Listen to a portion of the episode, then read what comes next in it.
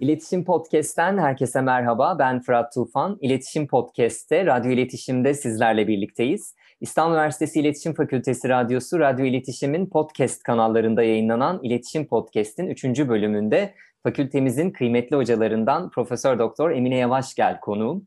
Hocamızın çalışma alanlarından bazıları iletişim sosyolojisi, siyasal iletişim ve demokrasi kuramları ve bugün de kendisiyle Frankfurt Okulu'nun son temsilcilerinden sayılan yaşamını müzakereci demokrasiye adamış düşünür Jürgen Habermas'ı ve onun teorilerini konuşacağız.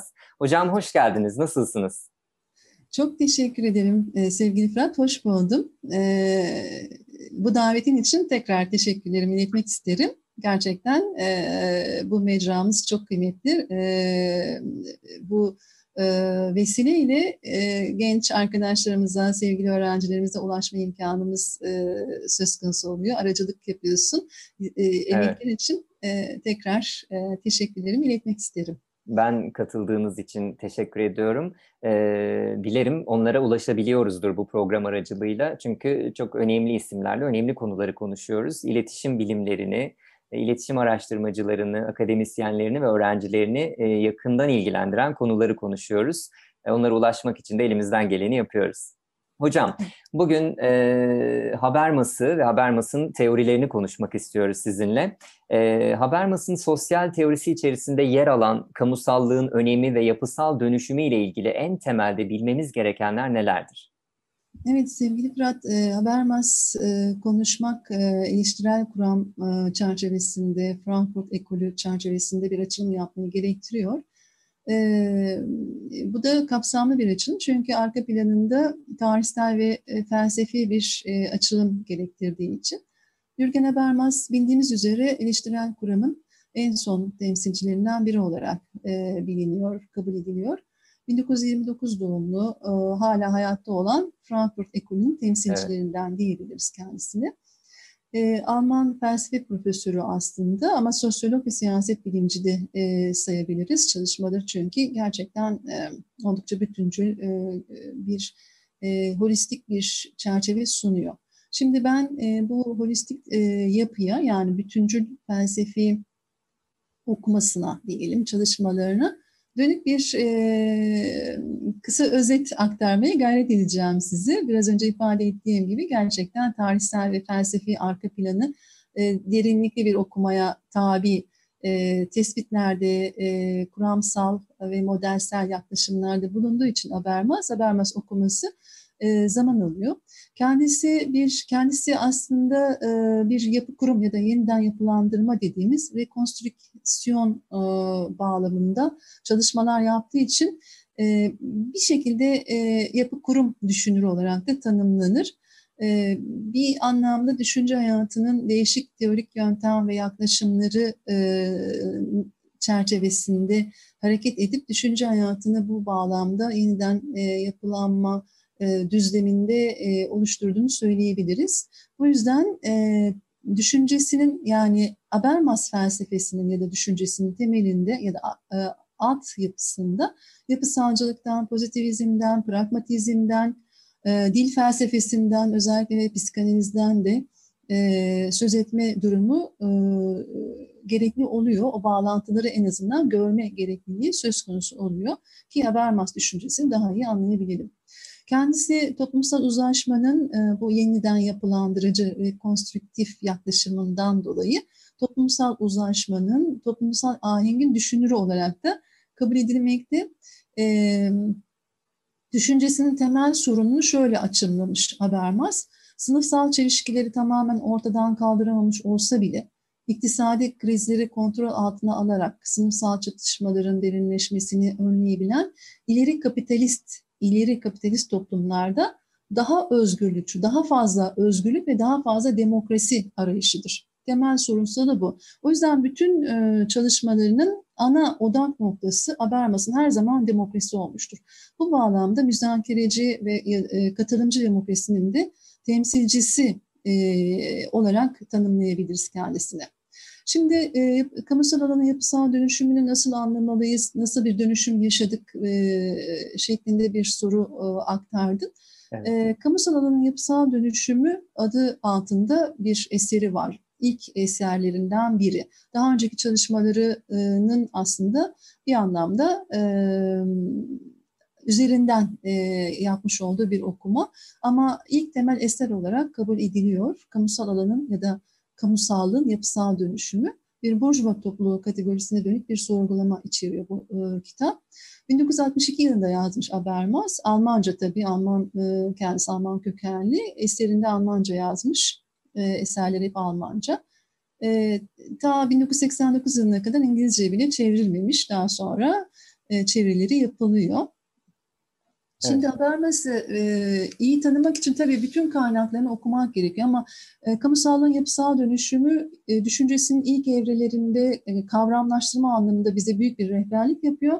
Daha olgunluk dönemi olarak biz İletişimsel Eylem Kuramı kitabını incelediğimizde Habermas'ın aslında felsefesini, o bütüncül e, bir felsefe ortaya koydu dedik ya başta, onu tamamlama imkanı da yakalamış oluyoruz. Daha önceki çalışmalar hep aslında bu iletişimsel eylem kuramı üzerinden ortaya koymuş olduğu modelin arka planını oluşturmuş oluyor. Birçok kitap var kendisine ait. Rasyonel bir topluma doğru bir çalışma, ideoloji olarak bilim ve teknik hep kamusallığın yapısal dönüşümüne katkı sağlamış. Sonrasında sosyal bilimlerin mantığı üzerine diye de devam etmiş çalışmalarına, iletişimsel eylem kuramına gelinceye kadar. Ee, yine öteki olmak, ötekiyle yaşamak bir siyasal kuram çalışması yazısı şeklinde karşımıza çıkıyor ki çalışmalarını bir siyasal kuram e, şeklinde de e, değerlendirebiliriz. E, bilgi ve insansal ilgiler, insanın doğasının geleceği gibi çalışmalarını devam ettirmiş Habermas. E, dediğim gibi çalışmaların arka planında e, hem tarihi, hem felsefeyi, hem ekonomi e, disiplinini, hem siyaset disiplinini değerlendirmeye almış olduğunu Habermas'ın görüyoruz. O yüzden bir sosyal teorisyen olarak karşımıza duruyor. Şimdi Frankfurt ekolü ile ilişkisine baktığımız zaman Adorno ve Horkheimer'ın, yani Frankfurt'un geleneğini oluşturan birincil kuşağı olan düşünürlerimizin aslında öğrencisi olarak kabul edilmekte. Eleştirel kuramda biliyorsunuz aydınlanma geleneğinin bir parçası. Temel sorgulamaların ne? Aydınlanma geleneği ve o gelenekten beslenen Frankfurt ekolünün ya da eleştirel kuramın diye baktığımızda temel sor- sorgulama bireyin özgürleşimi. Bütün mesele bu. Yani bireyin özgürleşimine dayalı olarak mevcut olan sistemi, mevcut olan tabii ki sistem derken mevcut olan toplumsal yapıyı diyelim. Birazdan bunu daha detaylandıracağız. Değerlendirmeyi almış e, düşünürler. Horkheimer ve Adorno aydınlanmanın diyalektiğinde insanlık tarihini bir bütün olarak e, çöküş hikayesi şeklinde sunarlar. Habermas ise işte burada onlardan ayrılır. Çünkü Habermas e, bütün bir tarihin bir ilerleme ya da çöküş teması üzerinden ele alınamayacağını savunmuştur. E, tarihte her daim çatışan eğilimlerin bir, ara, bir aradalığına vurguda bulunmaya çalışmıştır. İşte tarihsel analiz, e, analizi doğrultusunda tespitleri kamusal alan kavramını da ortaya koymasına katkıda sağlıyor. Horkheimer ve Adorno aydınlanmanın diyalektiğini bildiğimiz üzere insanlık tarihini e, bir bütün olarak e, çöküş hikayesi şeklinde e, sunmuşlardır. Dolayısıyla Habermas bu noktada onlardan ayrılır ve bütün bir tarihin bir ilerleme ya da çöküş teması üzerinden ele alınamayacağının savunmasını ortaya koyar çalışmalarında.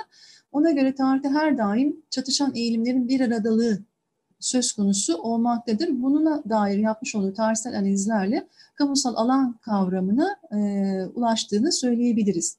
E, bu bağlamda Habermas bin dokuz yüz yetmişli yıllardan itibaren Piaget ve Holberg gibi psikologların gelişim mantığı kuramlarına dayanarak bir temel oluşturmaya çalışmış. Evet. Bu gelişim sürecinde tahakkümün değil fakat bireysel otonominin giderek arttığının altını çiziyor. Yani orada bir keşfi var bu anlamda. Sürekli tahakkümün değil bireysel otonominin de geliştiğine dair.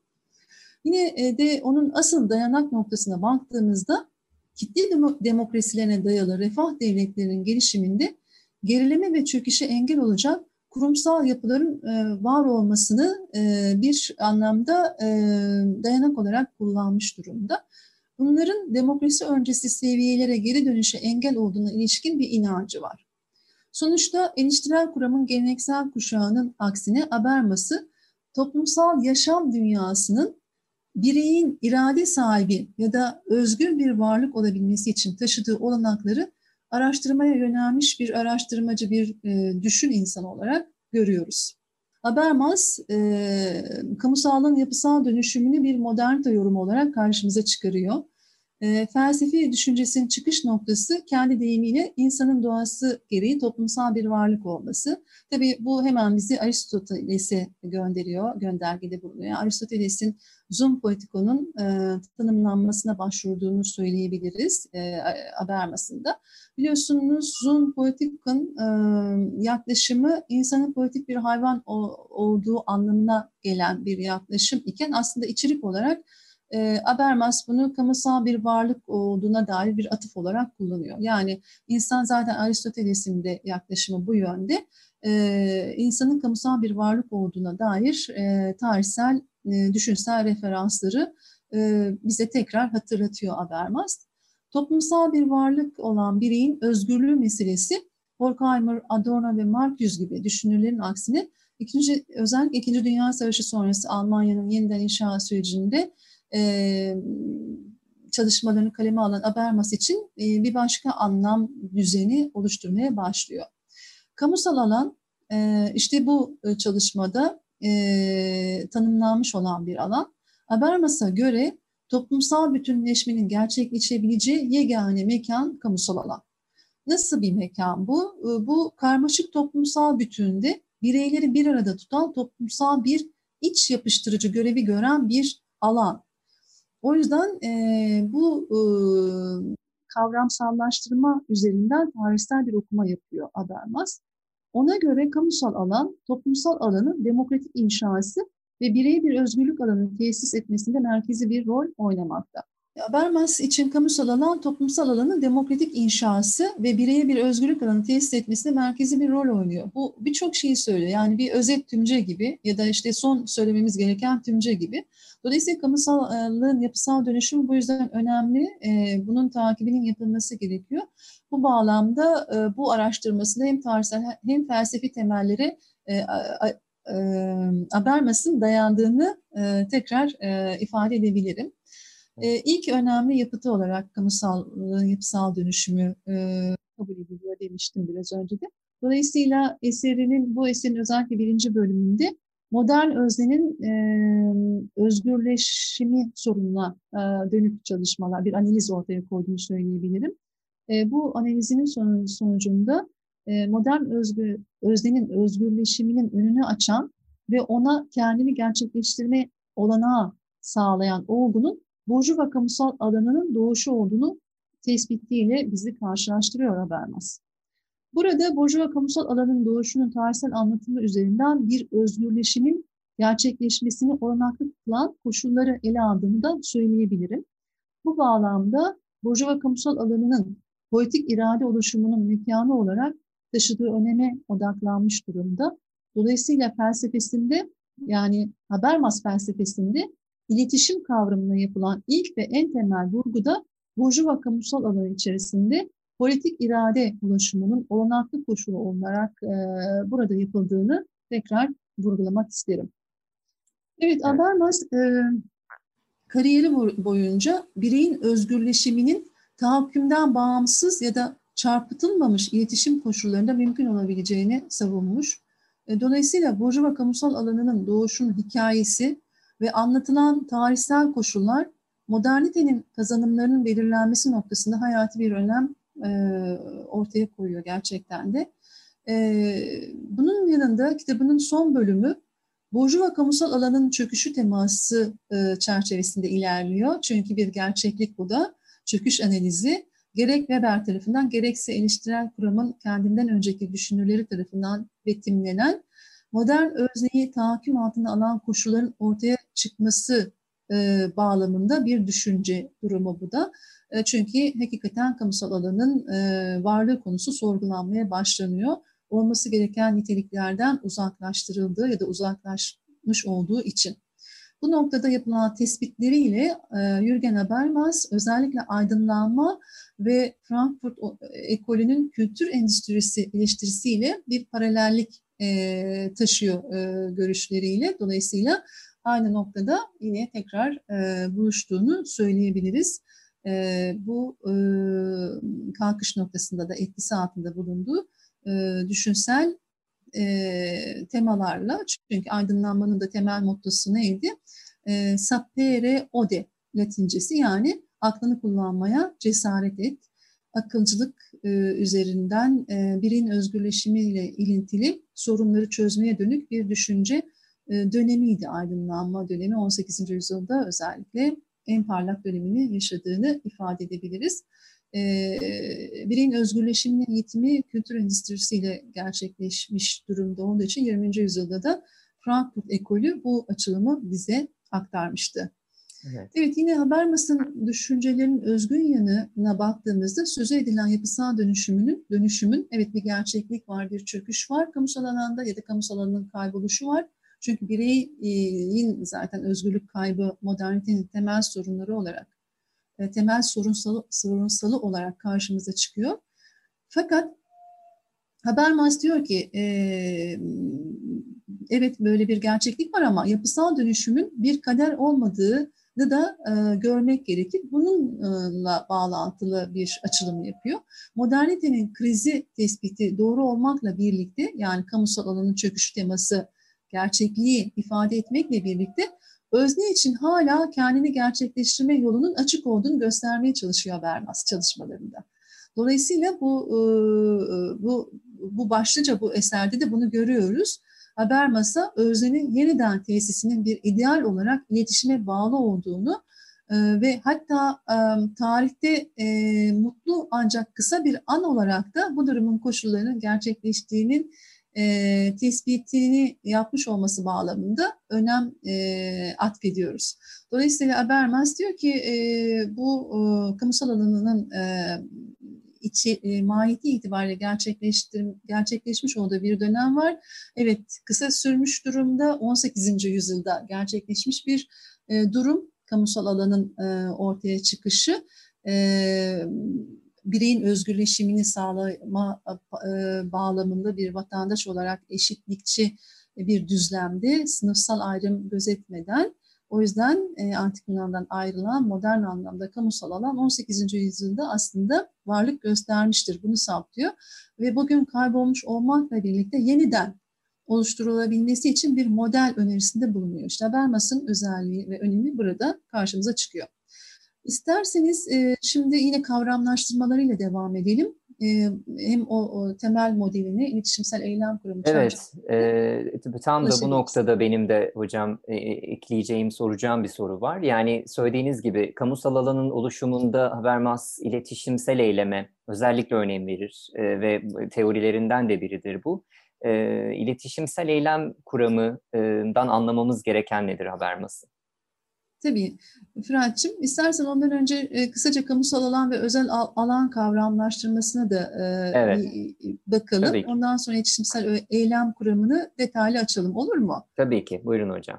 E, şimdi e, bir anlamda e, kamusal ve özel, e, özel alan e, kavramlaştırmasını tabii ki Almancadan etkilenerek yapıyor. Çünkü sonuçta Almanca'da ilk olarak on sekizinci yüzyılda kamusal sıfatından türetilerek kavramsallaştırılmış bir e, kamu kavramı var.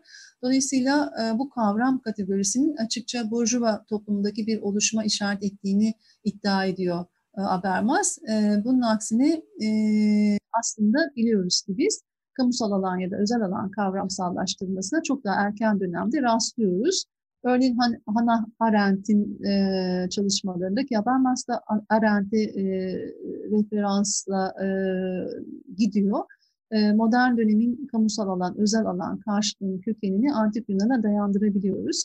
Ancak Antik Yunan, Yunan'da karşılaştığımız yönetim biçimleri ve toplumsal yaşam, ki demokrasi olsa bile bir azınlık demokrasisi. Çünkü Antik Yunan kent devletlerinde, yani polis e, içerisinde bir şekilde sınırlı bir, sınıfsal bir e, toplumsal anlayış var. O, o yüzden de eşitsizlikçi bir toplumsal düzenle karşılaşıyoruz. Şimdi biz biliyoruz ki Antik Yunan'da da aslında bir e, kamusal alan, e, özel alan karşıtlığı var. Ancak e, zaten e, Hannah Arendt gibi e, filozoflar da bu bağlamda o dönemle ilgili e, analizlerini, e, analizlerinde o, o karşıtlığı ortaya koymuşlar. Habermas Arendt'i e, refere ediyor çalışmalarında. Ancak şunu da biliyoruz ki Antik Yunan e, sınıfsalcı bir toplumsal yaşam e, öngörmüş. Dolayısıyla e, Antik Yunan'da farklı rejimler deniliyor. En iyi yönetim biçimi monarşi olarak da zaten e, e, kabul ediliyor. Demokrasi de deniliyor tabii, çok fazla e, büyük ve küçük bir kent devletleri var. Ama söz konusu demokrasi bile sınıfsalcı yaklaşımdan dolayı e, azınlık demokrasi olarak tanımlanıyor. Ama yine de bir uygulama olarak e, klasik e, bir dönemde, Antik Yunan'da poliste, kent devletinde e, agoralar, pazar yerleri kamusal alan olarak aslında bir müzakere, tartışma, sosyal meselelerin e, aristokrat e, sınıf tarafından tartışılıyor olsa bile eşitsizlikçi, aristokratik bir toplumsal e, yapı olmasına rağmen e, gerçekleşmiş. E, oikos dedikleri de ev içi özel alanlar da e, özel alan olarak e, kabul görmüş. Dolayısıyla bu form üzerinden bugünkü gelişmeler devam ediyor. Ama e, biz tarihsel akışa baktığımızda Habermas da bunun izini sürüyor zaten. Orta çağda tümüyle bu kamusal alanın ortadan kalktığını görüyor. E, kamusal alan ve özel alan ayrımının artık e, söz, söz edilemeyeceği bir e, düzenin karşılık geldiğini o dönemi ifade ediyor. Dolayısıyla modern devlet işte bu durumda bundan ayrışan ve burjuva toplumunun ortaya çıkmasıyla birlikte tekrar bir kamusal alana kavuşmuş olan bir yapısal gelişmeyi bize ifade ediyor. Antik Yunan'da uygulandığı haliyle kamusal alan, özel alan karşıtlığının karşıtlığı bugün burjuva e, kamusunun e, siyasal e, bilinç e, düzeyinin e, tabii ki yükselmesiyle ve aynı zamanda hukuksal kurumsallaşmasıyla birlikte e, o karşılığı verebilecek bir gelişme e, döngüsü yaratan bir e, sınıfsal gelişme olarak aktarılıyor Habermas tarafından. Ee, şöyle söyleyelim, e, bireyler arası eşit tartışma imkanlarını Orta Çağ'da göremiyoruz. Ee, Antik Yunan'da görmüş olsak bile, yani e, sınırlı bir boyutta görmüş olsak bile. Ancak e, matbaanın icadı, e, sözlü kültürün yazılı kültüre dayalı olarak gelişim göstermesi, dolayısıyla bilginin akışı ve bu anlamda okur yazar insan sayısının artması, burjuva sınıfı dediğimiz ticaret yaparak zenginleşen bir sınıfın aristokrat ve hanedanlar arasında yeni bir ve kilise gibi farklı otorite grupları arasında güçlenmeye başlaması on beş on altı on yedinci yüzyıldaki bu bağlamda bir takım sosyal ve tarihsel gelişmeler bir anlamda on sekizinci yüzyılda bugünkü ulaşmaya çalıştığımız kamusal alan formunu bize gösteriyor diye bir savunmada bulunuyor Habermas. Tarihsel dönemde yani böyle bir sürecin yaşandığını ifade ediyor. Bunu da ortaya koyan burjuva sınıfının olduğunun altını çiziyor. Modern devletin o yüzden asli unsurunu burjuva sınıfı olarak ve onun ortaya koymuş olduğu kamusal alanın burjuva sınıfı tarafından e, ortaya koymuş olan kamusal alana bağlamış durumda Habermas. E, ancak biz e, burjuva kamusal alanın doğuşuyla aslında modern devlete ulaştığım, ulaşmışız, ulaşmış durumdayız diye ifade ediyor. Tabii bunun arka planda dediğim gibi hem reform hareketleri özellikle e, Batı Avrupa'da hem Rönesans'ın e, yarattığı değişimler ve buna yol açan çok önemli düşünürler var.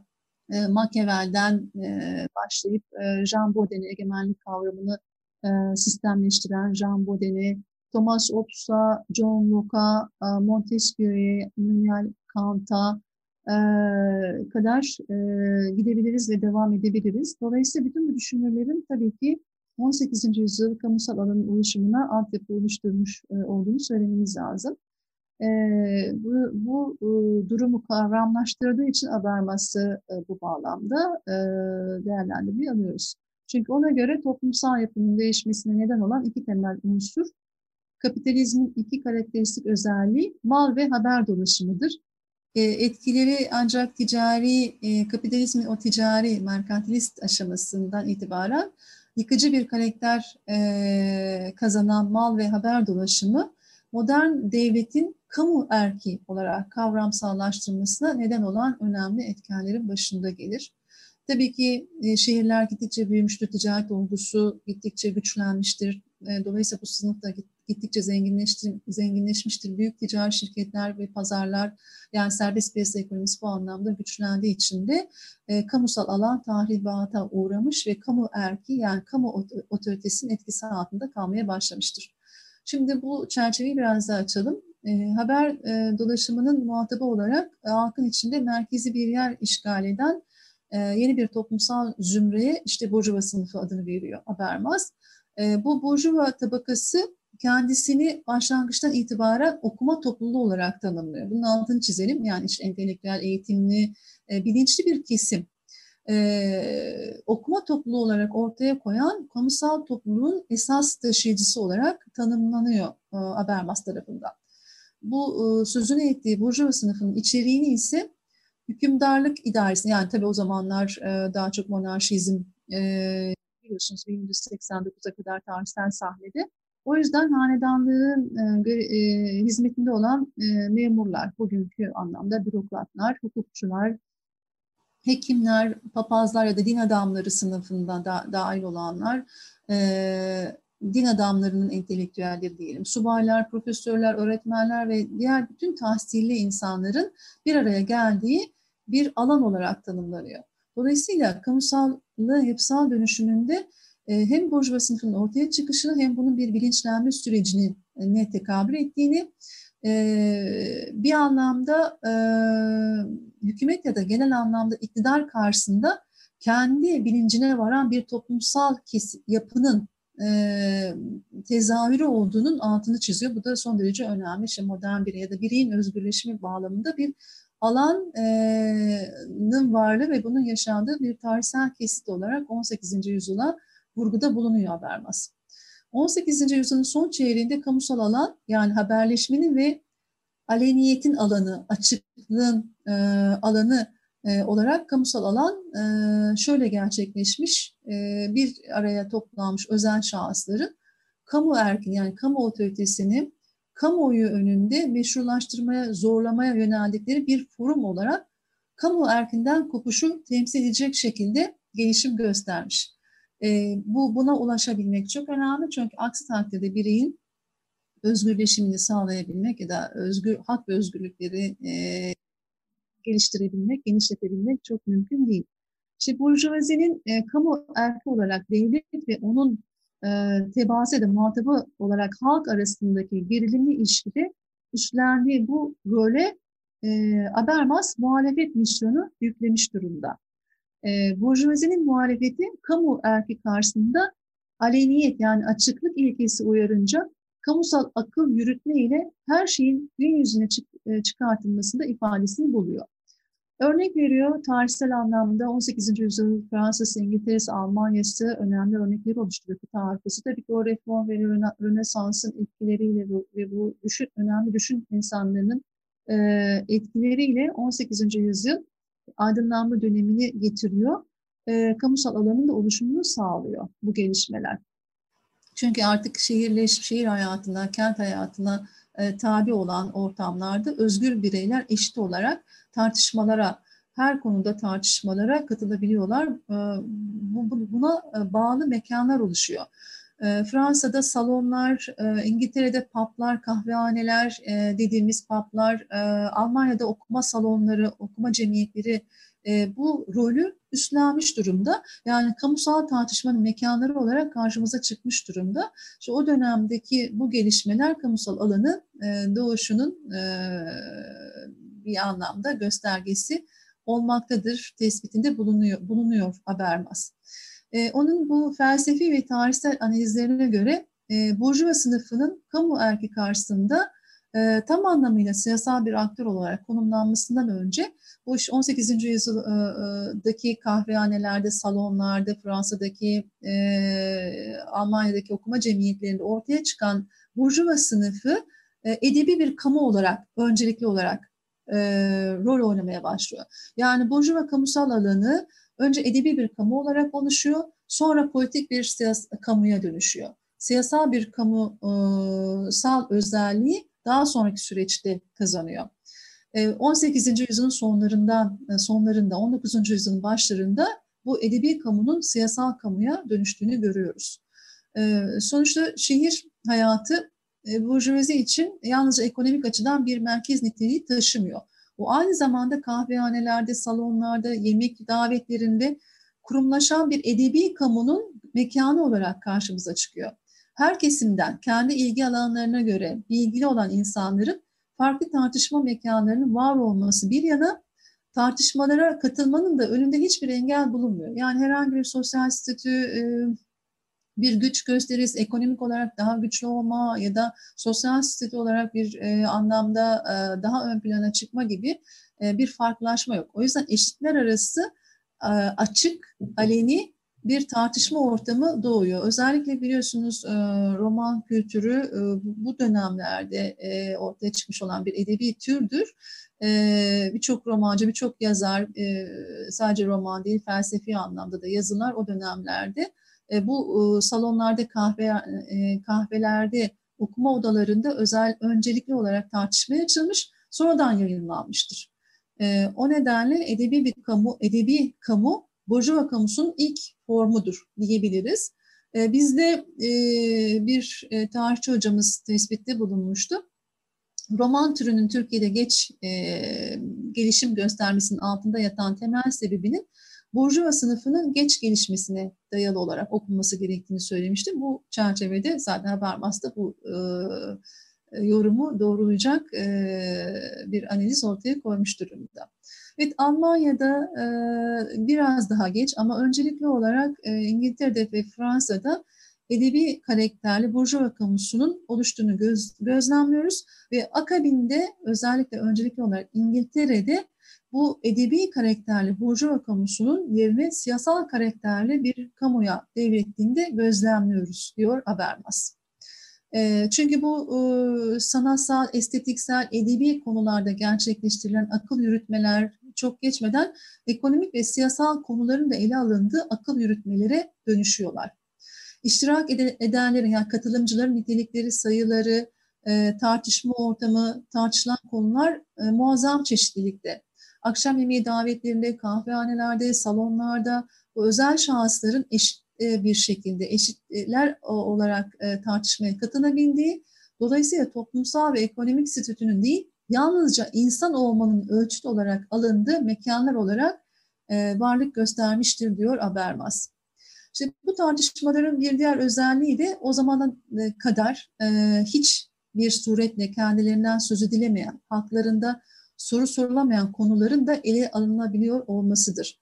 Bir başka ifadeyle süreç, aslında tabu olarak görülen yapıların yıkılması, aleniyet ilkesinin, açıklık ilkesinin ışığında otoritenin kutsallığının ortadan kaldırılması süreci olarak da tanımlanıyor Habermas tarafından.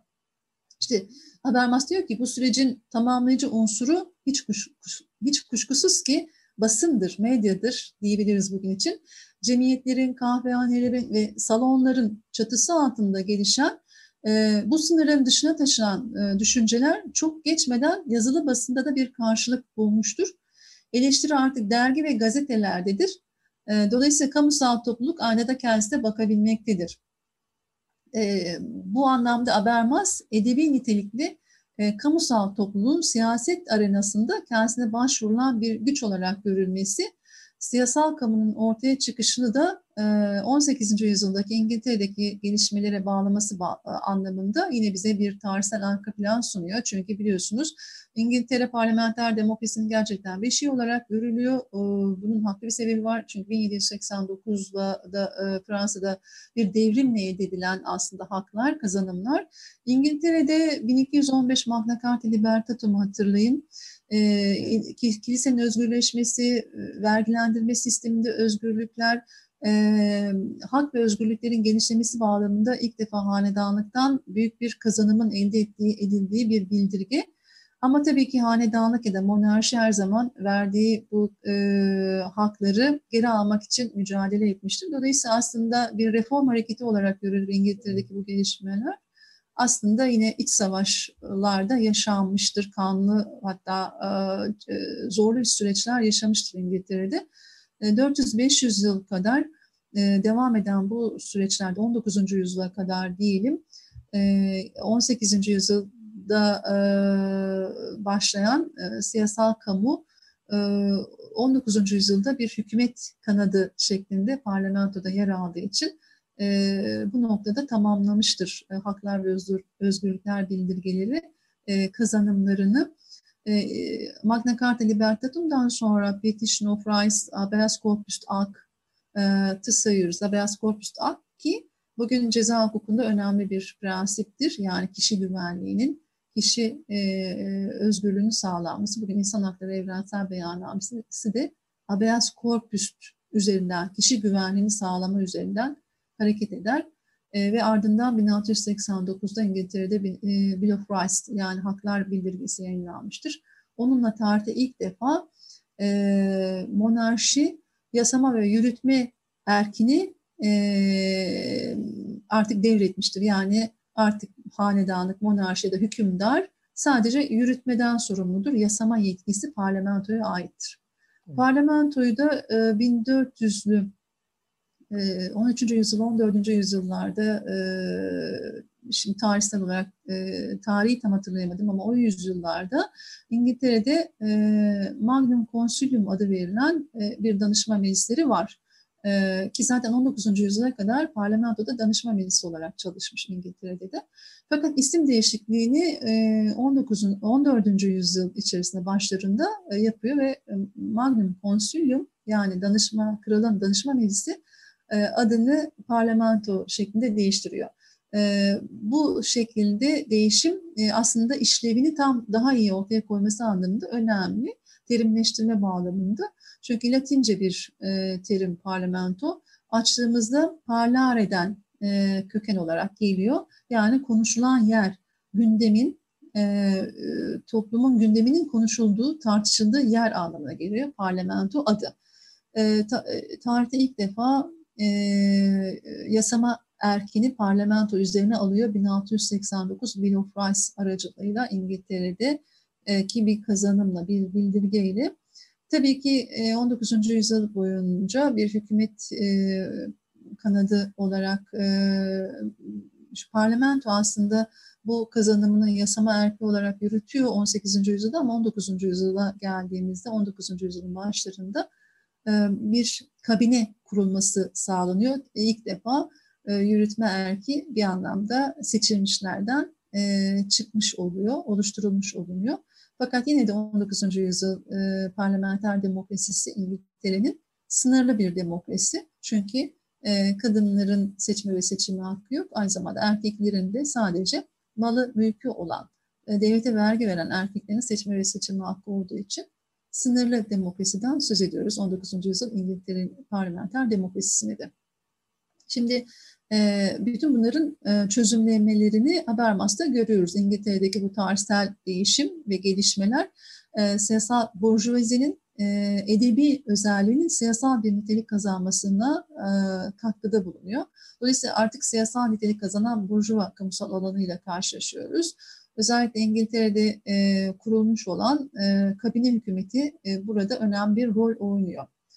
Bu gelişmelerin t- takibinde e, bir anlamda bir e, kamusal topluluk e, bağlamında parlamentoda da söz konusu bu e, burjuva sınıfı parlamentoya da siyasi bir unsur olarak girmiş oluyor. E, on dokuzuncu yüzyılda kamuoyu siyasal bir güç odağı olarak resmen tanınır hale geliyor. İşte bu gelişmeler bir anlamda e, Fransa'da da bin yedi yüz seksen dokuz Fransız İhtilali ile birlikte karşılık buluyor. Fransız İhtilali'nin Avrupa tarihinde büyük tabii ki kazanımları var. E, yurttaşların haklarının anayasal bir güvenceye alınması bağlamında ve monarşizmin tarihsel sürecini tamamlayarak e, ulusal devlet e, yapılanmasının e, ortaya çıkması milliyetçilik akımları çerçevesinde ulus devletlerin tarihsel sahneye çıkmasına ön ayak oluyor. Tabii ki bu çerçevede bir anlamda bir çağında değişimine yol açıyor. Artık yeni çağ sürecini tamamlamış, yakın çağa girmiş oluyoruz. İşte bu tarihsel akış içerisinde edebi kamudan siyasal kamuya kamusal alanın, burjuva kamusal alanın değişim geçirdiğini anlatıyor Habermas. Onun merceğinde kamu, parlamenter hükümet biçimini içeren burjuva hukuk devletin örgütlenme ilkesi. Bu da çok önemli bir çözümleme. Parlamenter bir yönetim sisteminde ancak burjuva hukuk devletin örgütlenme ilkesi olarak kamusal alandan söz edebileceğimizin altını çiziyor. Dolayısıyla burjuva toplumu da e, devlet erki ile uzlaşma sağlayan normatif bir olgu olarak işlev görmeye başlıyor. E, burjuva hukuk e, devletinde kamu erkinin sınırlandırılmasından özgürleşmiş bir ideal siyasal kamunun on sekizinci yüzyıl rekabetçi kapitalist e, reka, kapitalizmin rekabetçi aşamasında e, yalnızca çok kısa bir sürede olsa gerçekleştiğini görüyoruz diyor tarih sahnesinde. O yüzden e, bu tarihsel akışı önemsiyor Habermas.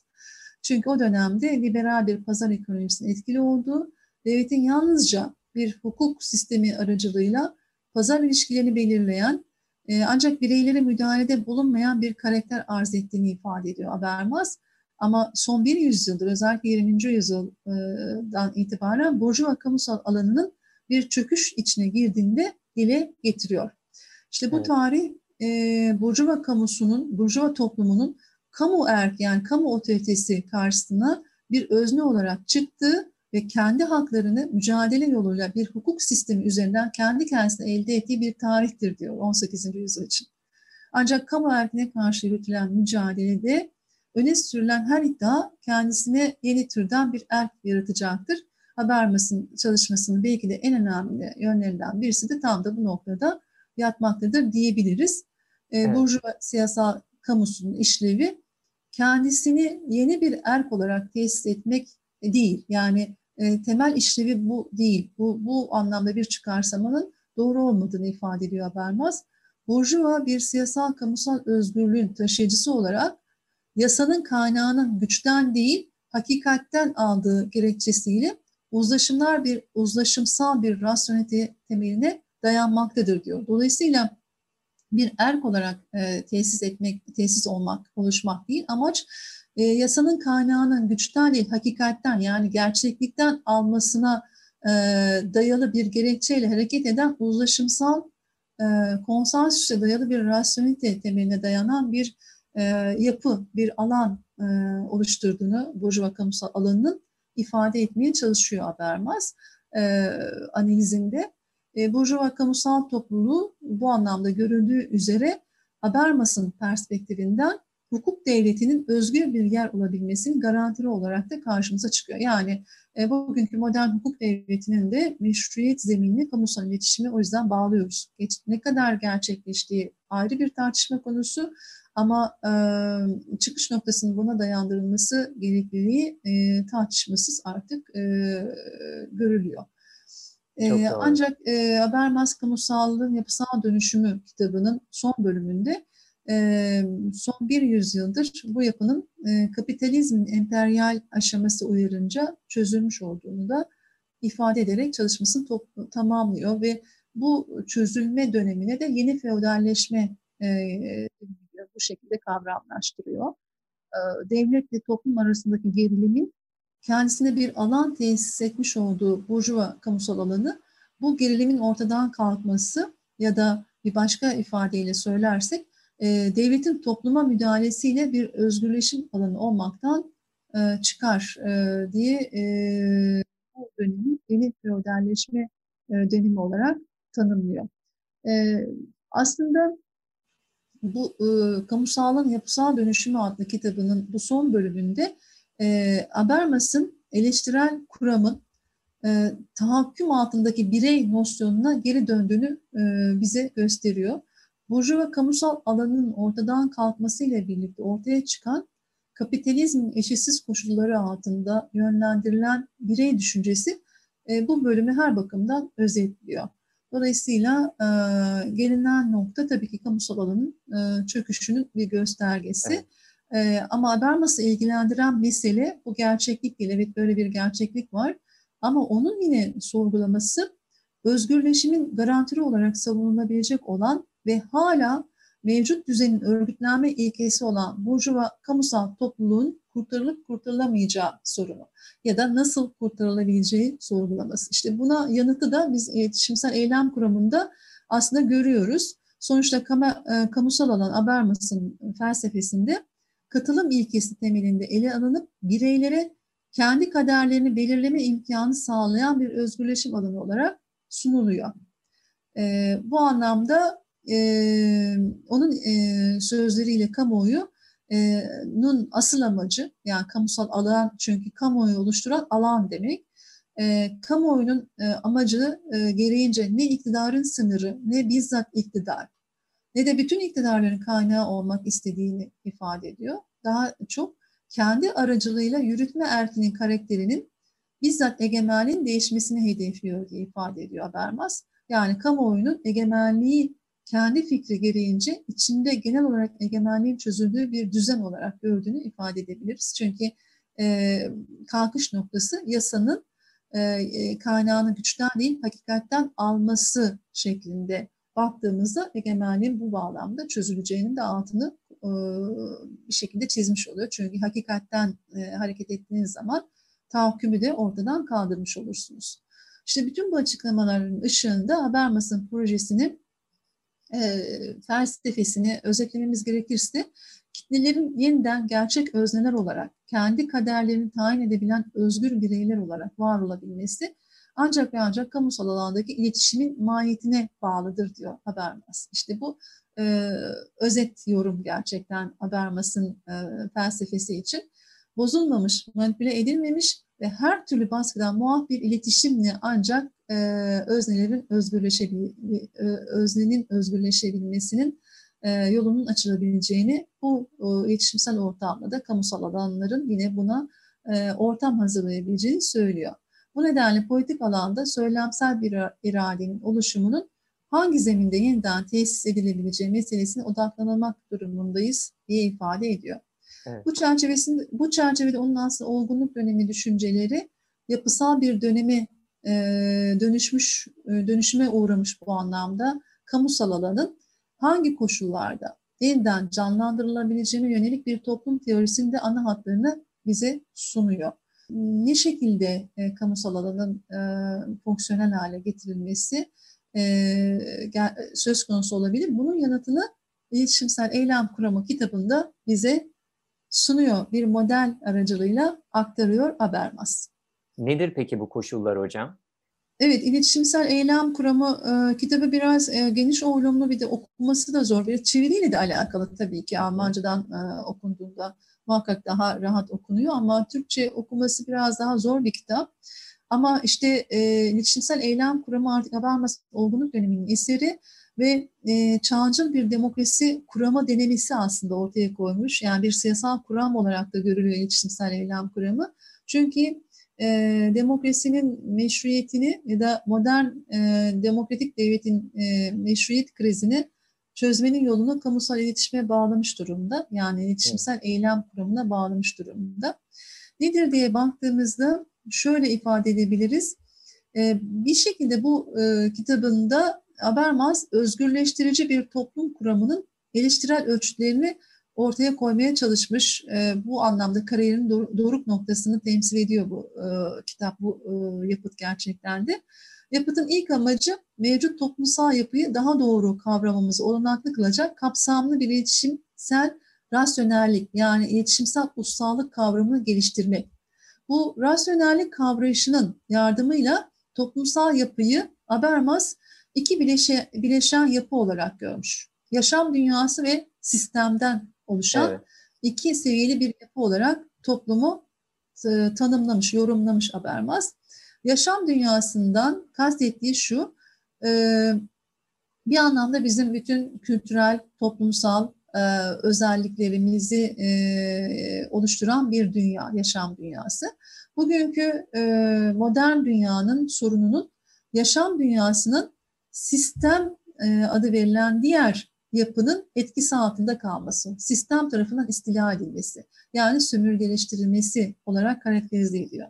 Dolayısıyla modernlik kuramının temel sorununu, sorunsalını burada görüyor Habermas.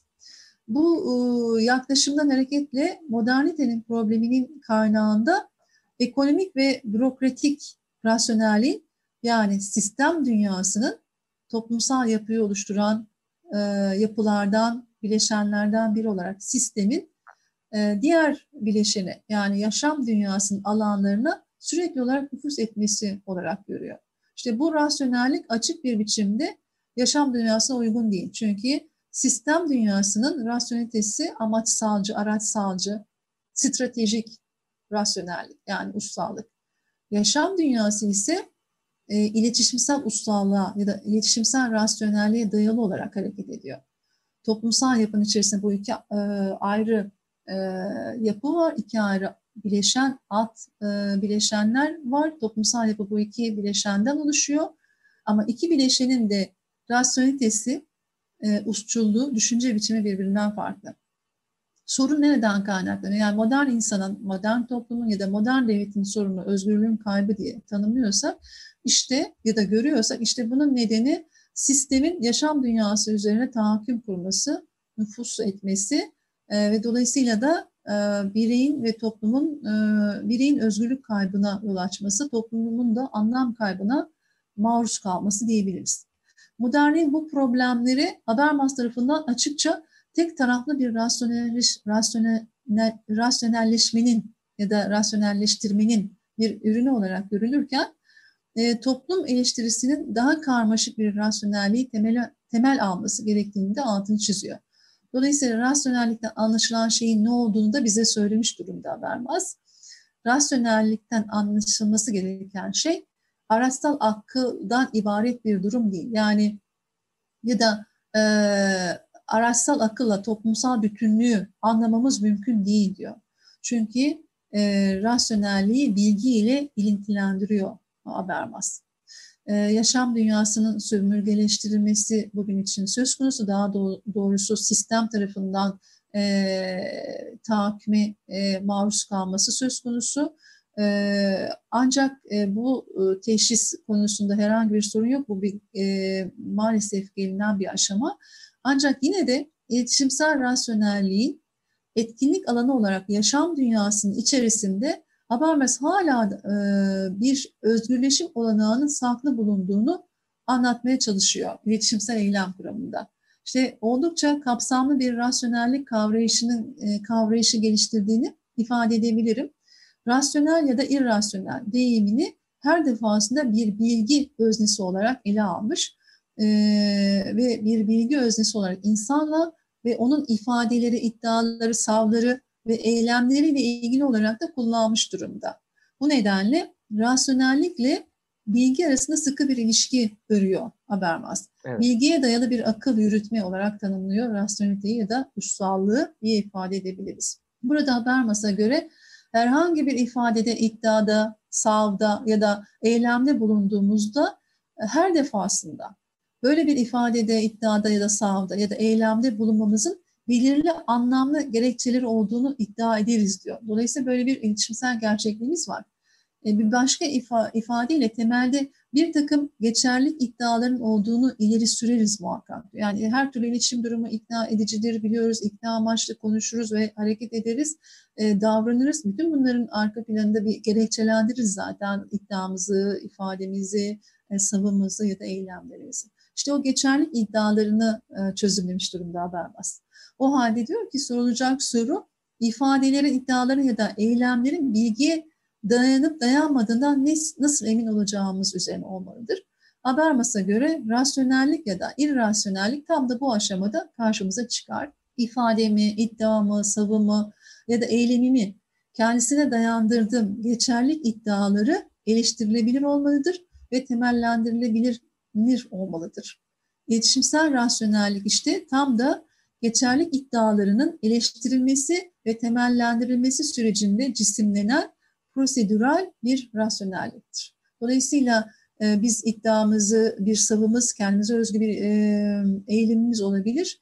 Geçerlik iddialarımızı ortaya koyacağız ama bunun eleştirilebilirliğini ya da temellendirilebilirliğini, bunu temellendireceğiz ama eleştiriye açık olmasını da kapatmayacağız. İşte iletişimsel eylem bu şekilde gerçekleşir Habermas'a göre.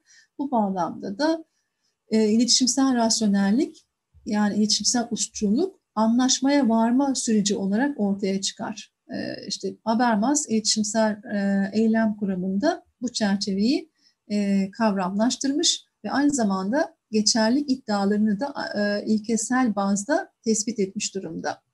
Çünkü ona göre e, yaşam dünyası özneler arası anlaşmaya varmanın, başka bir ifadeyle iletişim kurmanın mekanı, özneler arası bir anlaşmaya varmanın kodları e, dilin doğasında halihazırda zaten mevcut diyor.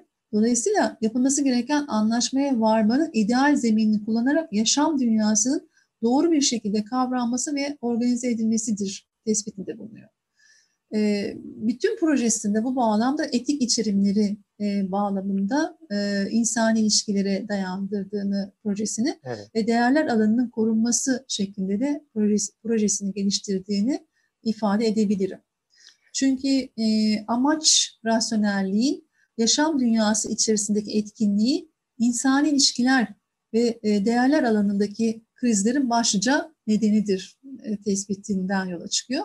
İşte bu proje ya da bu yaklaşım, buna bir e, e, felsefi bir, bir proje olarak bakabilirsiniz. E, tamamıyla Kantçı bir projedir özetle. Her fırsatta zaten Habermas açıkça Kantçı olduğunu anlatıyor, söylüyor. Kant'ın etik idealini dilde var olan özneler arası anlaşmaya varma imkanı üzerinden yeniden okuma, okumuştur, yeniden tan- tanımlamıştır Habermas. Kant'ın e, hemen şöyle birkaç önemli eserlerini, on sekizinci yüzyıl bir Alman filozofu biliyorsunuz Immanuel Kant, onun saf aklın eleştirisi, pratik aklın eleştirisi ve özellikle edebi barış üzerine felsefi denemesi de bin yedi yüz seksenlerden bin yedi yüz doksanlara kadar ki başlıca eserlerini oluşturuyor. O yüzden on sekizinci yüzyılı bu anlamda etkilemiş olan bir düşünür. Habermas'ın da etik idealini Kant'tan yeniden okuduğunu özneler arası anlaşmaya varma imkanı çerçevesinde diye belirtebilirim. Habermas'a göre değil, yalnızca amaçları ifade etmeye ya da olgu durumlarını resmetmeye yaramaz. Ee, daha da önemli bir işlevi var. Kendisi aracılığıyla bir şeyler üzerine beraberce anlaşmaya varma imkanı da tanır. Ee, tam bu nedenle Habermas anlaşmaya varmayı dile, dolayısıyla iletişim sürecine içkin bir telos, yani bir amaç olarak değerlendirmeye almış. Çünkü din, diyor Habermas, yalnızca tümcelerden oluşan bir düzen değildir, bir simgeler sistemi değildir. Ee, sadece e, saf bir e, gramatikal yapı değildir. Din bir eylemdir, din bir iletişim eylemidir, e, bir etkileşim alanıdır. E, bu amaçla iletişimsel eylem kuramında Habermas, evrensel pragmatik modele ya da programa yer verir, bunu açımlar.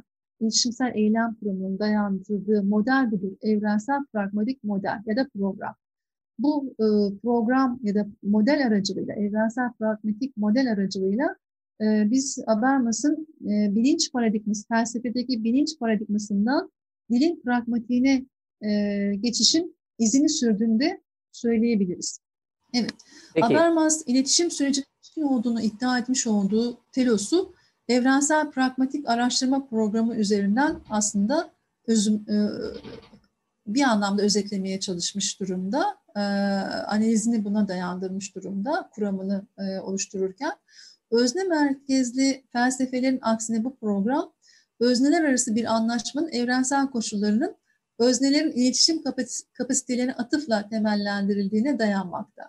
Bu lingüistik, yani dil bilimsel incelemeler onun etik, siyasal ve toplum kuramının temel ilkelerini oluşturması bakımından oldukça hayati önem taşıyor kuramında. Çünkü Habermas için dil çift yönlü bir araç. Hem bir ifade aracı hem de kişilerin davranışlarını düzenleyen ve kişilerin toplumsallaşmasını sağlayan bir araç. Sözlü iletişimin belirli kuralları e, var, bağlı, e, herkes hemen hemen e, iletişim kurmak, anlaşmak için bu kurallara tabi.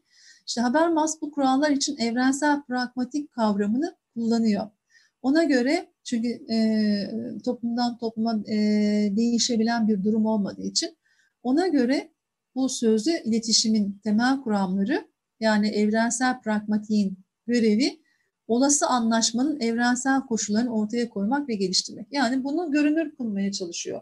E, insan hali, insan doğası, insanın temel e, oluşturmuş olduğu bir e, dil düzeni var.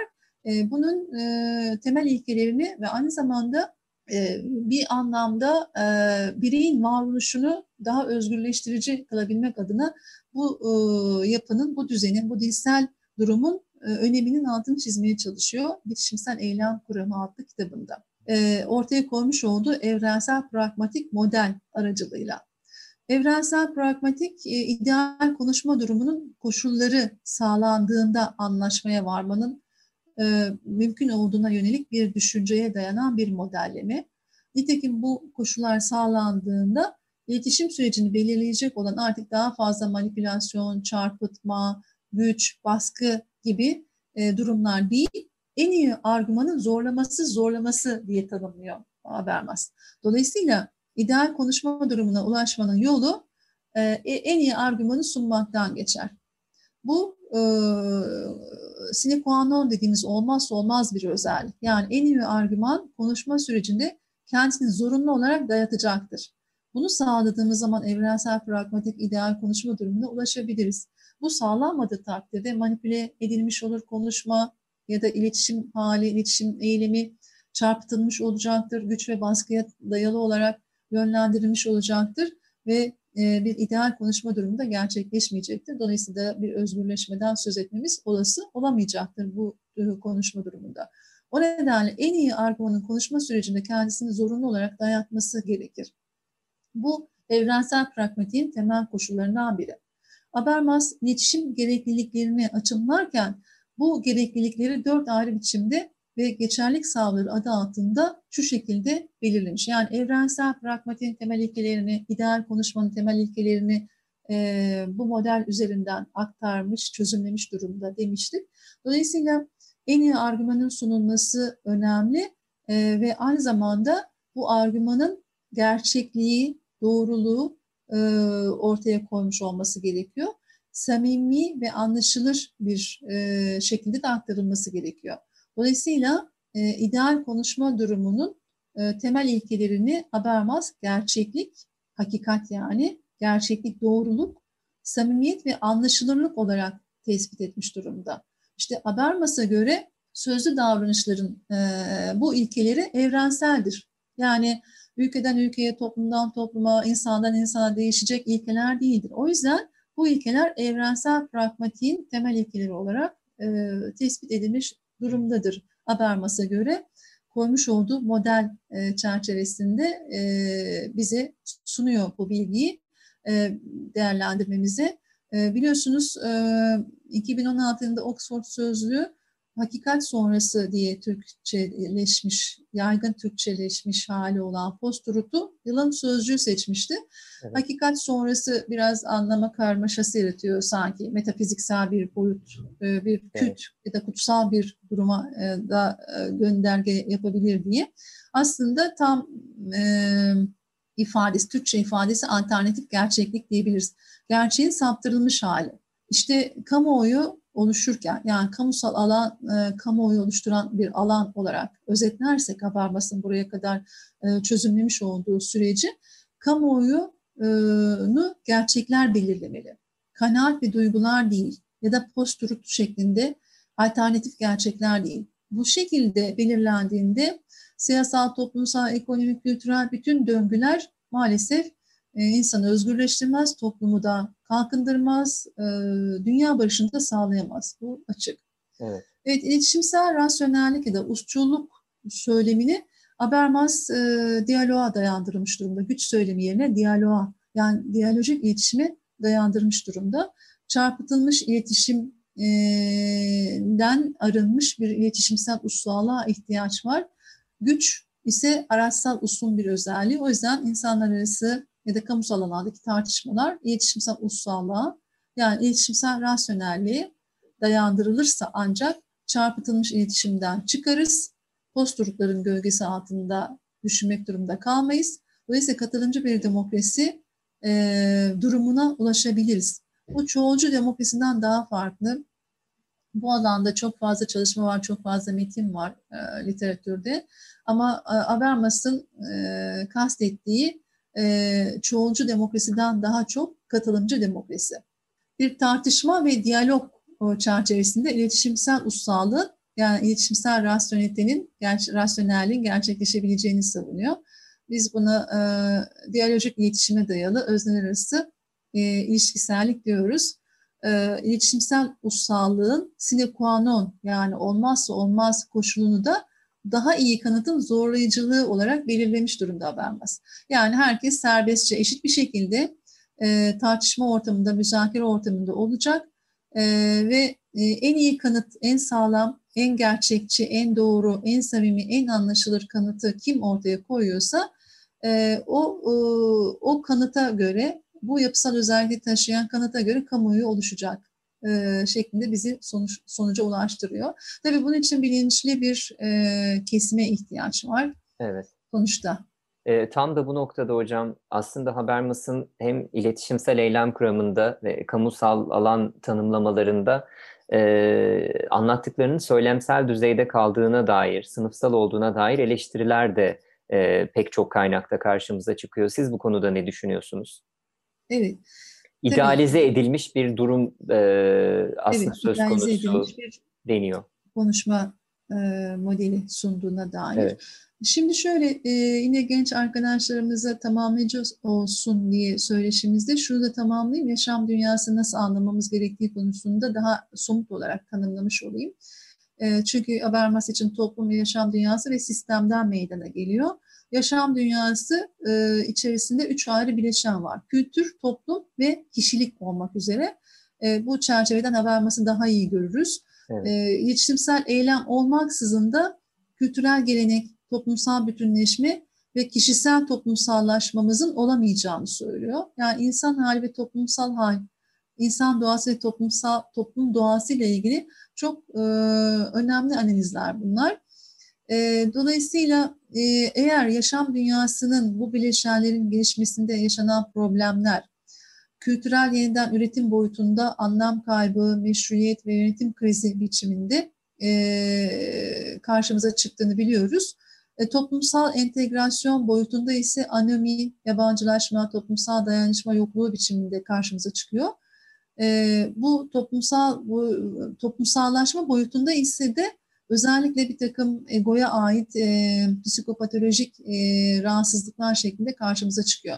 Yani yaşam dünyasının yaşadığı sorunlar bir anlamda iletişimsel ussallıktan özneler arası e, evrensel pragmatik modelden uzak, yani gerçek gerçekliğe dayalı, doğru, samimi ve anlaşılır iletişim halinden uzaklaşmamızın sonucu olarak hem kendi bireysel hayatımızda hem toplum hayatında hem kültürel dokuda e, ciddi krizler, meşruiyet krizleri, anlam kaybı, özgürlük kaybı, yönetim krizleri, e, yabancılaşma, toplumsal dayanışmanın e, eksikliği, psikopatolojik bireysel e, rahatsızlıklar e, karşımıza çıkıyor. İşte modern hayatın sorunları olarak ayrı ayrı bunları aldı, ele aldığımızda daha da, dağılıyoruz. İşte bütüncül bir e, düşünce projesi, bir felsefi e, proje ortaya koymuş Habermas, iletişimsel eylem evet. kuramında. Ama tabii yine de e, bu e, sonuç itibariyle e, çözüm önerileri getiriyor. Yani e, durumun bu dönemki e, sorunsal altyapılarını ortaya koyduk, tespit ettikten sonra çözüm önerisini de e, özellikle modernitenin özgürlük kaybı sorununu yaşam dünyasının tek biçimleştirilmesi, eğretilemesi üzerinden yeniden ele alarak yorumluyor ve bunu sivil toplum aracılığıyla ancak bu çelişkileri giderebileceğimizi söylüyor. O yüzden toplumun sivilleşmesi çok önemli. Bunun için bir bilinçli kesime, eğitimli, bir bilinçli bir toplumsal kesime ihtiyaç var. E, sivilleşmeye, siyasal toplumdan e, sivil topluma dönük bir ilerlemeye ihtiyaç var. Evet, e, kitle iletişim araçlarının da bu anlamda aslında önemli bir rolünden de söz etmiştiniz siz e, sohbetin başında. E, Habermasçı yaklaşımla peki bugünün kitle iletişim araçlarının birer kamusal alan olduğunu düşünüyor musunuz? E, çok tabii bu soru çok önemli e, Fırat'cığım. E, hem bunu e, yanıtlayalım hem de bugün tabii kamusallığın yapısal dönüşümüyle ilgili de Habermas'ın genel anlamda E, kamusal alanın yeniden kurulması ile ilgili e, görüşlerine dayalı eleştirilerden de kısaca söz edeyim. Tabii ki. E, bir kere e, Habermas kamuyu e, bir akıl yürütenler toplumu olarak tanımlıyor e, diyebiliriz. Dolayısıyla burada bilinçli, eğitimli bir kesimden söz ediyor e, şeklinde yaklaşım genellikle eleştirilerin ana kaynağını oluşturuyor. Yani e, çok daha sınıfsalcı e, bir kesimin e, nin sözcülüğünü yapan bir burjuva sınıfına dayandırdığına dair e, eleştiriler var. E, oysa e, Habermas'ın sivil toplumun kurumsal çekirdeğini nasıl çözümlediğine baktığımızda e, sivilleşmeyi ya da sivil toplumun kurumsal çekirdeğini ta kiliselerden, kültür derneklerinden, e, akademisyenlerden e, alarak bağımsız medyaya, spor ve boş zaman derneklerine, tartışma kulüplerine, vatandaş forumlarına, yurttaş inisiyatiflerinden mesleksel meslek birliklerine, siyasal partilere, sendikalara, alternatif kurumlara dek uzanan tüm devlet dışı ve ekonomi dışı gönüllü birlikteliklerin oluşturduğunu söylüyor. Dolayısıyla sistem dışı yaşam dünyasında yer alan bu örgütler sivil toplumu oluşturuyor diye ifade ediyor. Şimdi ama genellikle Habermas'ın e, bu katılımcı demokrasiyi var kılan yaklaşımı sonuçta toplumsal yaşamın iletişimsel ussallık ve sorgulama etkinliği yani eleştirilebilirlik düzeyinde bir etkinlikte bulunabilmesi bağlamında bir örgütlenme biçimi. Bu nedenle bir eğitimli bir bilinçlenmeyi de gerektiriyor. Şimdi özellikle literatürde John Thompson'ın, Nancy Fraser'ın da önceliğinde bir takım eleştirileri görüyoruz Habermas'ın kuramı ile ilgili. Bu özellikle burjuva kamusal alanının ilki olarak tüm özel kişilere açık olmasına rağmen pratikte bu açıklık sadece nüfusun bir kısmıyla sınırlı kalmıştır diyor John Thompson. Kamusal alana katılımı belirleyen temel kriter mülkiyet ve eğitim düzeyidir diyor. Bu şekilde kamusal alan gerçekten on sekizinci yüzyıl eğitimli burjuvanın kamusudur. Eğitimli olmak büyük oranda mülk sahibi olmaya bağlı bir ayrıcalık olduğu için kamusal alana katılımı belirleyen bu iki ölçüt aslında sadece tek bir grup insanı ilgilendirmektedir şeklinde bir eleştiride bulunuyor. Hatta on sekizinci yüzyıl Avrupa'sında bile tam anlamıyla Habermas'ın ifade ettiği şekilde bir özgür, eşitlikçi bir kamusal alanın oluşabilmesinin zor olduğu tespitini ortaya koyuyor. Oysa ki, oysa ki Marksist felsefede de aslında biliyorsunuz bütün sistemi değiştirebilmek için bir anlamda eşitlikçi gelişmeye dönük değişim için öncelikli olarak toplumsal bilinci yükseltmek adına işçi sınıfından önce kesimlerin eğitilmesine dayalı bir felsefeyi görüyoruz. E, oysa Habermas e, bütün bu çerçevede ilke ve düşünce olarak orijinal haliyle kamusal alanın yeniden kurma ihtimalini mümkün görüyor. Her türlü e, şu anki sorunsallığına rağmen. E, John Thompson ise bunu imkansız görüyor. Böyle bir gerçekliğin olacağı, olabilirliğini daha düşük görüyor. Sol e, perspektiften de güçlü eleştirilere maruz kalıyor Habermas'ın e, bu çalışması. E, eleştirilerin odak noktasını burjuva kamusal alanı e, oluşturuyor tabii. Çünkü e, e, sol perspektifte bir e, geniş bir proleter kesim var e, kamusal alanın içerisinde yer alması gereken. Bu eksikliklerden e, dolayı yani tek bir e, burjuva kamusal alanından söz edilemeyeceğine dair eleştiriler söz konusu oluyor. E, postmodern e, düşünürler de yine Habermas'ın e, çalışmalarına bir takım eleştirilerde bulunuyorlar. Çünkü postmodern düşünce biliyorsunuz modernitenin tarihsel sürecini tamamladığına dair bir yaklaşım sergiler. Habermas ise modernitenin tarihsel sürecini tamamlamış bir proje olduğunu düşünmez. Henüz daha tamamlanmamış bir proje olarak bakar. Bu nedenle postmodern eleştirileri bir anlamda e, yerinde bulmaz. E, postmodern eleştiriler özellikle bin dokuz yüz yetmişlerden sonra e, hız kazanmıştır. E, postmodernizme göre rasyonel akıl, evrensellik, homojenlik, evrensel bilim, sekülerlik gibi mutlak kabuller e, eleştiril, eleştirilmektedir. Çünkü tek evrensel, homojen bir kamusal alandan e, ziyade herkesin katılabildiği özel ve parçalı kamusal alanlar idealize edilmelidir bu düşünce e, yapısına göre. Sonuçta feminist akımların da eleştirilere maruz kalmıştır Habermas'ın bu düşüncesi. Çünkü on dokuzuncu yüzyıldaki o, o parlamenter demokraside bile söz ettik bir sınırlı demokratik süreç yaşandı. Daha yirminci yüzyıla kadar e, bu mücadeleyi bin sekiz yüz ellilerden itibaren özellikle e, Avrupa'da Suffragette hareket grubu genel oy ilkesini e, bağlamında e, mücadelelerini sürdürmüşlerdir. Daha Birinci Dünya Savaşı'nın vahim sonuçları sonrasında kadının e, savaştaki lojistik e, değeri, yani kamusal alandaki rolü kabul edilmiş ve genel oy ilkesi kabul edilmeye başlanmıştır. Nedir genel oy ilkesi? Cinsiyet ayrımı yapmadan, kadın erkek yani ayırdı, ayırdığında bulunmadan seçmen yaşına gelmiş herkesin o, tek oyu, tek ve eşit oya sahip olması demektir. Çünkü on dokuzuncu yüzyıl İngiliz parlamenter demokrasi geleneğinde bile kadınlar oy kullanamamış, erkeklerin de hepsi, biraz önce de ifade ettim, sadece evet. e, mülkiyet sahibi olan, yani devlete vergi verebilecek gücü olan e, erkekler oy kullanabilmişlerdir. yirminci yüzyılın başlarında Kuzey Avrupa ülkelerinde, Birinci Dünya Savaşı'ndan sonra İngiltere, e, Amerika ve Sovyet Rusya'sında o, e, Ekim devriminden sonra genel oy ilkesi benimseniyor. Türkiye'de biliyorsunuz bin dokuz yüz otuz yerel e, seçimler sonrasında ilk defa kadınların e, seçme hakkı e, tanınıyor. bin dokuz yüz otuz dörtte genel seçimlerde seçme, genel milletvekili seçme hakkını kazanıyor. Fransa çok ilginç bu anlamda. bin dokuz yüz kırk sekizlere kadar bu mücadele devam ediyor. Ancak bin dokuz yüz kırk sekize kadınların seçme ve seçilme hakkı tanınmış. Fransa'da çok ilginç tabii bu durumlar. Hatta bugün Birleşmiş Milletler'in merkezi Brüksel, yani Belçika'da bile bin dokuz yüz altmışlarda ancak kabul görmüş genel oy ilkesi. O yüzden e, burjuva kamusal alanında kadının yeri bağlamında bir sorgulama getiriyor e, feminist akımda. E, din kurumunun da yine modern kamusal alanla ilgili getirdiği eleştiriler var. Çünkü modern kamusal alanın din açısından gerilim yaratan diğer bir ilkesi, bunu söylemeyi unuttuk, ifade edelim.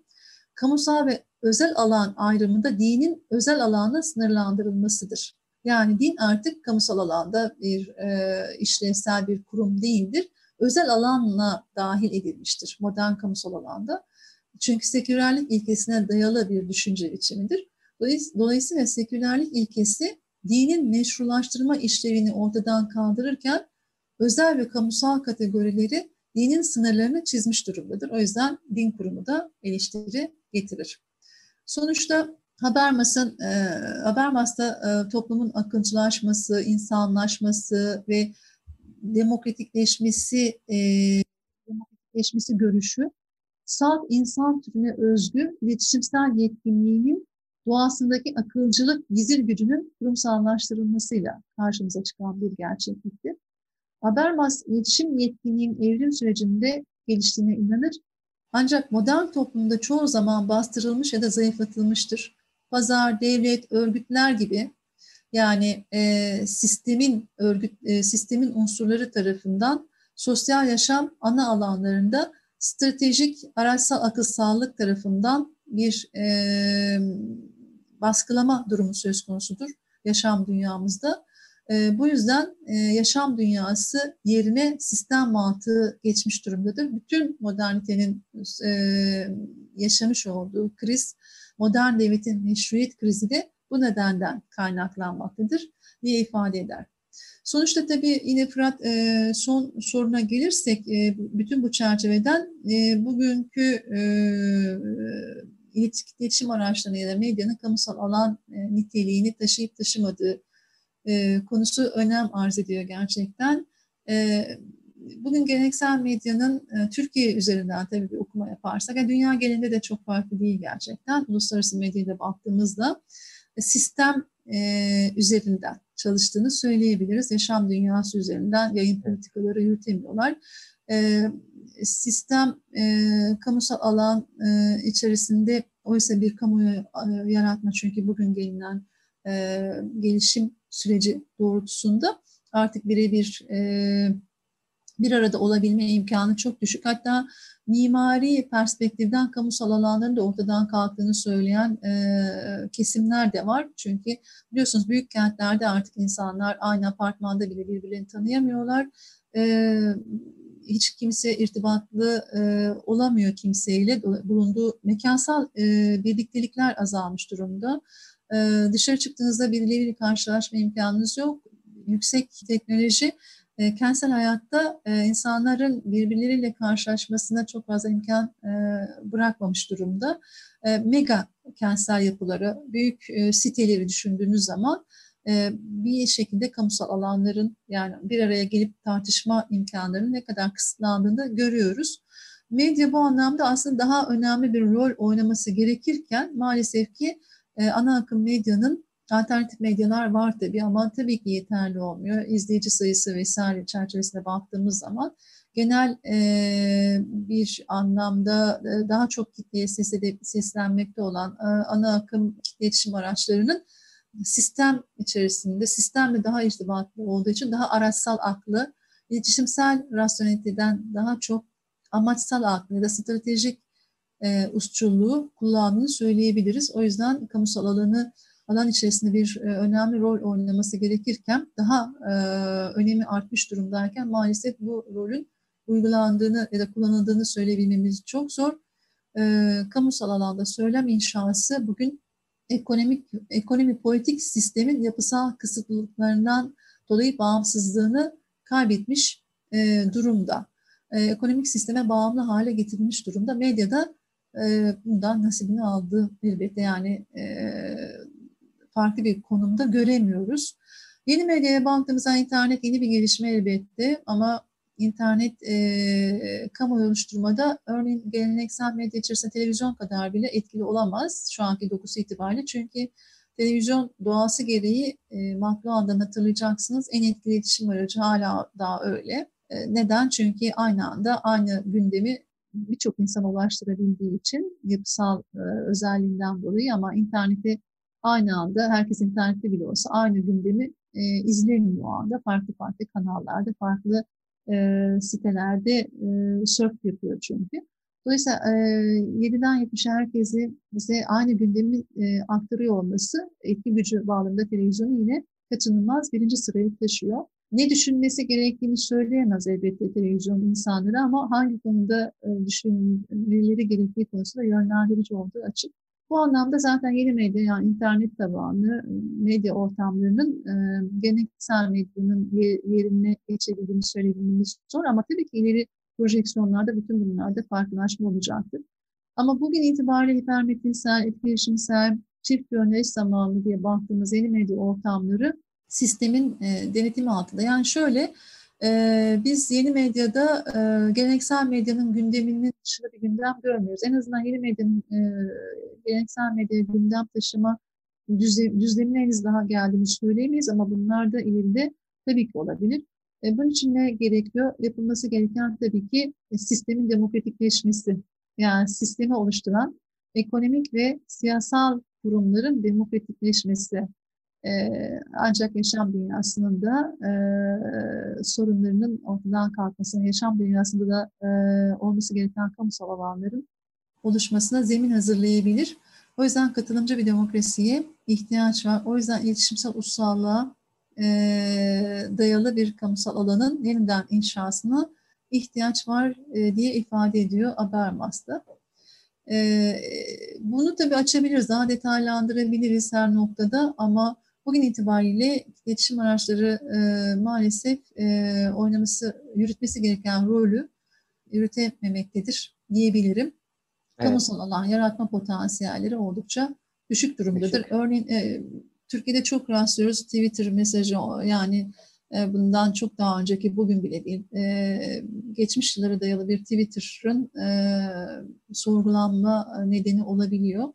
E, o nedenle çok özgürlükçü bir ortam söz konusu değil Türkiye'de bu bağlamda. Yani ifade özgürlüğü bağlamında e, eşitlikçi, aleni ve her konunun konuşulduğu e, kamusal alanlara sahip değiliz. E, Türkiye'de e, insan hakları eylem planı açıklandı Mart ayı başlarında. Geçen seneki yargı reformu paketlerinin devamı niteliğinde. Geçen haftalarda da e, bu insan hakları evrensel insan hakları eylem planının e, birçok kurum e, ve e, modelleri var. Oluş Türkiye'nin e, insan haklarının karnesini daha da güçlendirebilmesi, ortamların daha da demokratikleşebilmesi anlamında. E, bunlarla ilgili bir takım hem parlamentoda hem de yönetme yönerge şeklinde hükümetin kararlar alması gerekiyor ve uygulamaya geçmesi gerekiyor. Ortalama iki yıl kadar süreceği e, altyapı çalışmalarının ifade edildi. E, ve geçen hafta hükümet kanadı e, bir toplantı yaparak e, bu konuda bir takvim e, belirlemek için çalışmaya başladığını duyurdu. Henüz daha takvimi e, kamuoyuyla paylaşmış durumda değil. Evet, çok teşekkür ediyorum hocam. Çok kapsamlı bir çerçeve çizdiniz. E, Habermas ve Habermas'ın kuramlarıyla alakalı. E, bir kez daha size çok teşekkür ediyorum paylaşımlarınız için. İnternetin bütün e, sabote girişimlerine rağmen çok güzel bir sohbetti. E, teknik olarak da çözmeye çalışacağız tabii ki onları. E, katıldığınız için çok teşekkür ediyorum hocam. Rica ederim Fırat. Ben çok e, memnun oldum e, bu davetin için. Ee, gerçekten e, büyük ihtiyacımız var bir arada olmaya. Bu mecralarda, e, medyada biraz önce konuştuk. Sonuçta e, kamusal alan olarak bu rolünü daha da güçlü evet. bir şekilde e, icra edebilmeli. E, bu yüzden ben teşekkür ediyorum. E, istersen e, Kantçı bir proje olduğunu e, ifade ettiği için e, sonuçta e, kamusal alanla ilgili çalışmalarında Kant'ın etkisini dile getirdiği için Habermas. Evet. Kant'ın pratik aklın eleştirisinde bir tümcesi var. Onunla sözümüzü tamamlamış olalım. Ya da Tabii noktada ki. virgül koyalım. Ben her zaman öyle söylüyorum. Söylem, söyleşilerimiz devam ede gelsin diye. Buyurun. Şöyle demiş Kant. Düşündükçe iki şey ruhumu gittikçe artan bir hayranlık ve saygıyla donduruyor. Üzerimdeki yıldızlı gökyüzü ve içimdeki ahlak yasası.